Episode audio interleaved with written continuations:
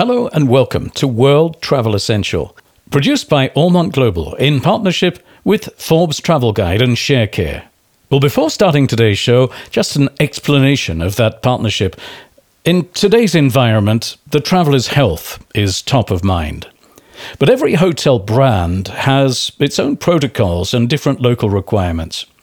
Well, it seemed impossible to sort through it all to know which hotels could be trusted but ShareCare Verified with Forbes Travel Guide is fast becoming the brand agnostic global standard that people can rely on. More than 360 expert validated health and safety standards cover all the bases. And as listeners of the World Travel Essential podcast, your hotel can benefit from a unique offer if you subscribe before the end of April 12 months for the price of 11. Click on the link on the podcast logo to enroll. Make sure your hotel is ShareCare verified with Forbes Travel Guide, enabling booking with confidence.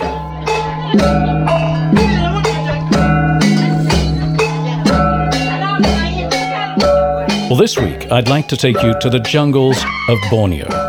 In fact, Sarawak was the last place I visited before the COVID lockdown last year, coming back after having been there a couple of years before. What made me think about Sarawak again this week is that I just read that the upcoming Hollywood film based on Sarawak's first Raja, Brooke, Sir James Brooke, has been retitled Edge of the World, and it's still on course for a June 2021 release.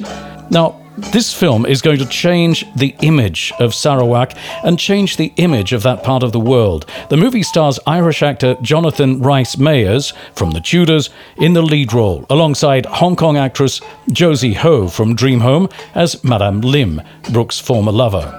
The film was entirely shot on location in the jungles, rivers, beaches, national parks, and the authentic longhouses and historic towns of Sarawak. It was made with the support of Sarawak Tourism Board and the Film in Malaysia Incentives rebate on qualifying Malaysian production expenditure. Well, people who don't know Sarawak won't know the story of the White Raja, the story of Brooke.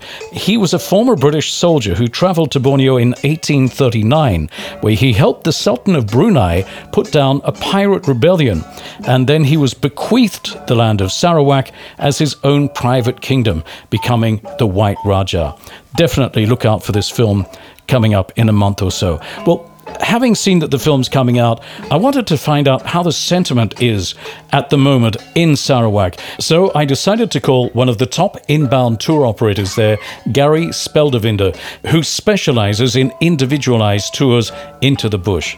Gary's on the line. Gary, first, before we go into talking about Sarawak and this soon to be seen film, tell me a little bit more about your company. Our organization is the Eagle Green Holidays, and we actually specialize in uh, more personal type of tours. Uh, our clients are all international clients. Uh, those who are actually more interested in more personalized tours to uh, places of culture, nature, and more of the interior of Sarawak. Like uh, for the mainland of Malaysia, that's you know mainly for the uh, a different uh, kind of tourists, but those who are interested in more of the culture of the people and all that, they will take a trip to Sarawak because it's entirely different being on the island of Borneo, away from the mainland of uh, Peninsular Malaysia. Uh, there's actually a lot to see over here. The world has been changing with COVID, and the type of uh, travel that people are looking forward to in the future is changing as well. And I think this actually augurs quite well for Sarawak because of the type of tourism that, that you're doing, the type of things that you're doing. Exactly. We've uh, had a lot of requests from tourists who can't wait to travel again. And they're looking for places that's, you know, really out of the normal tourist map.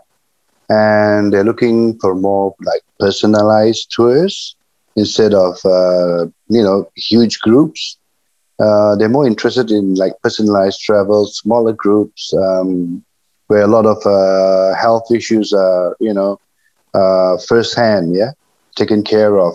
So also the tours that we do, uh, we personalize in, is uh, mainly in the interior. So in the interior, there are actually no cases of COVID so anyway.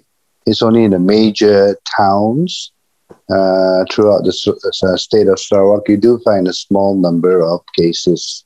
As you were saying, you, you specialize in tours in the interior, and the new luxury today is actually it's not the glitz and glamour. It's not it's not the candelabras and, and the people wearing penguin suits. It's people. It's actually people getting out and having genuine experiences. And I think Sarawak is the place where you can do that probably as much or more than anywhere. Would, would you say that's true? Yeah, exactly. Um, that is what we actually try to uh, promote to our tourists uh, to see Sarawak the way it actually is, and not something that's made up. Yeah, not somebody in a like what you said, like in a penguin suit, you know, hopping around, but to see them uh, the way they actually are, the way they really are. What would you say are the main assets of Sarawak? I mean, as you know, I've been there um, a couple of times and I love the place personally, so I, I, I can probably um, sing the, the, the uh, advantages of Sarawak. What would you say the main advantages of Sarawak? Basically, I would uh, mention the people. We have uh, vast different tribes of people living in Sarawak living in harmony. And uh, it's very interesting to learn about the culture and the traditions of these different tribes living in the interior. Also, Kuching, which is the capital of uh, Sarawak, the state of Sarawak. Um, we have a lot of leftover from the colonial days. Yeah, it's a very interesting city to spend two, three days in. There's still a lot of uh, uh, old colonial buildings and a lot of history that's left behind from the uh, Brooke era. Now, talking about the Brooke era and the, the, White Rajas, this is something that not everybody around the world probably knows. This is very, very particular. It's not the same sort of colonial or colonialization that happened in other parts of the world at all. This is very, very different. It was very different uh, during uh, the Brooke era because uh, uh, the Brooks, uh, James, Charles, and Vyner Brooks, they ruled Sarawak, and their love for the people made ev- the made everything different. Uh, unlike uh, like Britain, who colonized you know, like India, right? We all have heard of what happened, and also other countries that Britain used to uh, colonize in the olden days, where a lot of um, wealth from the countries were taken by Britain was very different with Sarawak because the Brooks, they loved the people. And the people were also very fond of the Brooke family. And um, what I can say is the Brooks actually did more for the people than they did for uh, more than they did for themselves. Uh, favorite places around Sarawak. Uh, what what are some of the the favorite places that people go to that are out of the way and where they can see different lifestyles and different things. I mean, where, where are some of your favorite places out of the way? Well, uh, actually, not far from Kuching, there are num- numerous uh, areas where uh, tourists can visit, and uh, there numerous tribes too living very close by. There's also like uh, wildlife and nature parks that you know tourists can visit, which is only maybe about 40 minute to an hour's drive from the capital city of Kuching.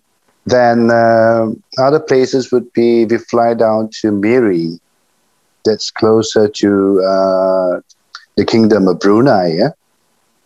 Uh, most of the interior there is not really been exposed to tourists yet. So there are a lot of places that we conduct our tours to, and you'll find that the people are not, uh, they have not changed. You know, um, they have not been commercialized if I may say. Some of the uh, tours that we do into the interior, of course, you've got to like travel from Kuching to fly down to Miri and maybe take a smaller aircraft into the interior where the people do not receive, uh, you know, truckloads of um, tourists because uh, in order to get there, the flights have limited seats because of the small aircrafts. And also to reach certain destinations, you have to actually travel by uh, by road, um, which is not paved. Most of them are just uh, muddy roads, so you have to go by four wheel drive. So the number of vehicles also is quite limited. And this is, in a way, good because uh, you don't uh, exploit the areas. Yeah, there are smaller numbers of people going in, and uh, this is what makes the tour very interesting because the people they get very interested in the tourists visiting them. And most times you will feel like um, the the local people would uh, they're more interested in the people visiting them than the visitors themselves. it's true that actually, and, and it's something that I felt when I when I when you see the people in the longhouses and they welcome you. Mm-hmm. It's not yeah. putting on an act for the tourists. It's because they really actually are happy to see you, and it's it's exactly mission. It's exactly yeah. because you you have experienced it yourself. Mm. Uh, but yeah, we, we have a lot of areas like that where people are not, you know, uh, they do not receive tourists every day, so it's not a day in day in day in and day out thing for them. So, yeah, they're very interested in receiving people and finding out more about foreigners and you know things like that too. Now, uh, we have a, a, quite a few listeners in America actually to, to mm-hmm. this uh, podcast, and um, I think that's a, it's quite interesting as well because Americans still have uh, uh, have not really discovered Sarawak at all. It's more there's a lot of Europeans going there, Australians, Singaporeans. Um, uh, I think for, for, for Americans, it's it's really uh, very much still to be discovered, and and even the the capital Kuching. That's true. Uh, that's true, Richard. Um, most of the Americans we have, or most of the Americans who have visited uh, Kuching or Sarawak, they arrive by cruise ships.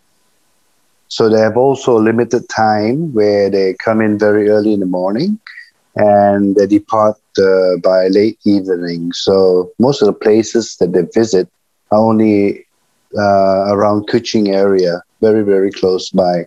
So they don't really get to see the whole of the state of Sarawak.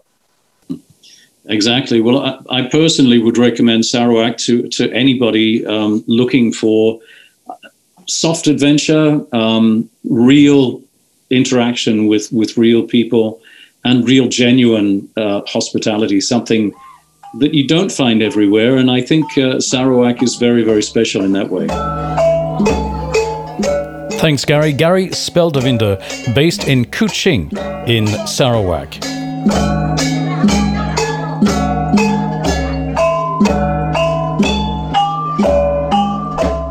Well, now time to cross over to our luxury guru, Mary Gostelow, who's taking us for a tour of one of her favourite hotels in Old Blighty in London town. This is Mary Gostelow reporting on the Corinthia Hotel London on the northern side, exactly on the embankment of the River Thames in central London. It's a seven floor wedge shaped building with a point rather like a bit of cheese. It opened in 1885 and it sprung to fame the following year as starting point for the annual London to Brighton motor car rally. During World War II and through to 2006, it was part of the UK's Ministry of Defence, but later it was sold on by the Crown Estate to the Corinthia Group's financiers. And now it is the most splendidly elegant and fun 294 key hotel. The smallest room is 450 square feet and it's got 45 glorious suites. Think tall ceilings, lots of columns, lots of marble, but also lots of 21st century original art pieces. Say, in the main lobby, um, a sunburst of over a thousand baccarat uh, crystal shapes suspended from the ceiling. They're all of them clear crystal, apart from one that is scarlet.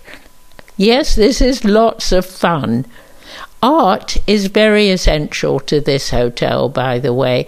It's very often having pop up exhibitions. It has an artists in residence program, and it's also got, at the moment, a futurologist you can talk to. I love so many things here. Ongoing is a working flower shop that leads you from the lobby to the Northall restaurant. Then there are special events. I once took part in an interactive play. I was one of the waiters, in fact, and somebody else, another participant, was 15 minutes ahead of me, and another one was 15 minutes behind me. After I'd helped serve dinner, I then somehow found myself in what looked like a World War II electronics studio, helping them trying to unravel a code. In fact, it was a hotel laundry closet. I love dining at this hotel in the eponymous Tom Kerridge restaurant, which is very English, very lovely. Talking of Englishness, if you go to the bar, one of their gins is Sipsmith, which is produced by a descendant of Sir Stamford Raffles of Singapore fame. I would probably choose to overnight in the two bedroomed 4,500 square foot Lady Emma Hamilton suite. It's so called because you look out eye to eye, as it were, with Admiral Nelson on the top of the famous Nelson column. And by the way, your private terrace has a plunge pool facing Lord Nelson Inside, you have an inbuilt scent machine, you have beautiful design around you, and you have a nail polish driver. But don't spend too much time in your suite. You can take a boat trip on the Thames, but you must find time for the incredible Corinthia Spa over four floors with a significant indoor pool, lots of vitality stations, and a memorable 160 square foot glass sided sauna. The gym, which is 24 7 life fitness, has private workout areas and do book a facial using Dr. Barbara Sturm products. Yes, this is a very special hotel, and part of the reason that I love the Corinthia London so much is that it has an extremely stylish general manager, Thomas Kochs. Please enjoy it. Thanks, Mary. Well, that just about wraps it up for this week's edition of World Travel Essential. And a reminder that we are brought to you in partnership with Forbes Travel Guide and ShareCare. Click on the link and find out more. I'm Richard Barnes saying thanks for joining us this week. I look forward to catching you same time again next week.